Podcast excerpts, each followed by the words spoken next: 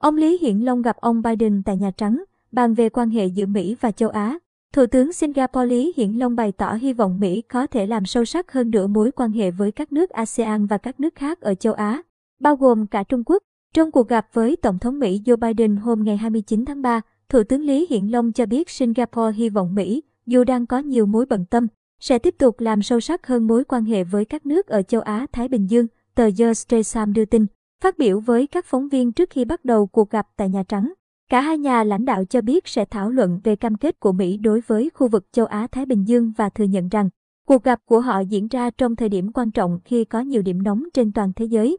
Ông Biden cảm ơn ông Lý về vai trò lãnh đạo nguyên tắc của Singapore trong việc hỗ trợ người dân Ukraine. Tôi biết điều đó không dễ dàng, nhưng tôi muốn cảm ơn bạn vì điều đó. Bạn là người có nguyên tắc và luôn nỗ lực hết mình. Tập trung làm sâu sắc hơn quan hệ giữa Mỹ với khu vực châu Á.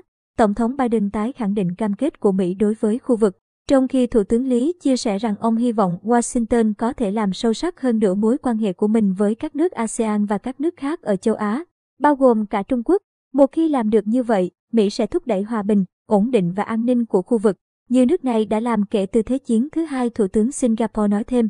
Theo ông Lý, Mối quan hệ giữa Mỹ và ASEAN là một sự gắn kết quan trọng đối với Mỹ vì Washington sẽ có thể tăng cường sự hiện diện ở châu Á-Thái Bình Dương, đồng thời làm sâu sắc hơn quan hệ với nhiều nước bạn và củng cố lợi ích chiến lược của Mỹ ở đây.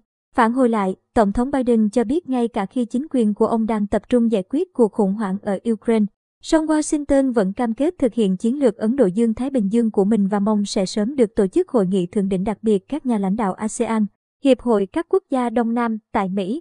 Singapore đánh giá cao vai trò lãnh đạo của Tổng thống Biden trong việc tăng cường sự tham gia của Mỹ đối với khu vực, Thủ tướng Singapore tuyên bố. Chúng tôi hoan nghênh ý định tổ chức một hội nghị cấp cao đặc biệt ASEAN-Mỹ tại Washington.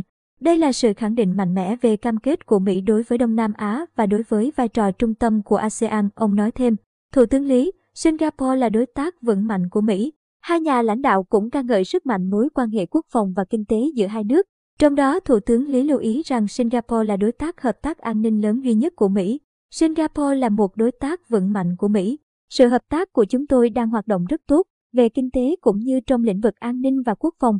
Mối quan hệ của cả hai luôn thịnh vượng và phát triển và liên tục dấn thân vào các lĩnh vực mới, ông khẳng định. Trong khi đó, Văn phòng Thủ tướng Singapore cho biết hai nhà lãnh đạo đã tái khẳng định mối quan hệ đối tác Singapore-Mỹ mạnh mẽ, lâu dài và đa dạng, đồng thời hoan nghênh các lĩnh vực hợp tác mới giữa hai nước, bao gồm phát triển cơ sở hạ tầng, an ninh mạng và không gian. Thủ tướng Lý hoan nghênh cam kết mạnh mẽ của Tổng thống Biden trong việc gắn kết khu vực châu Á và ASEAN.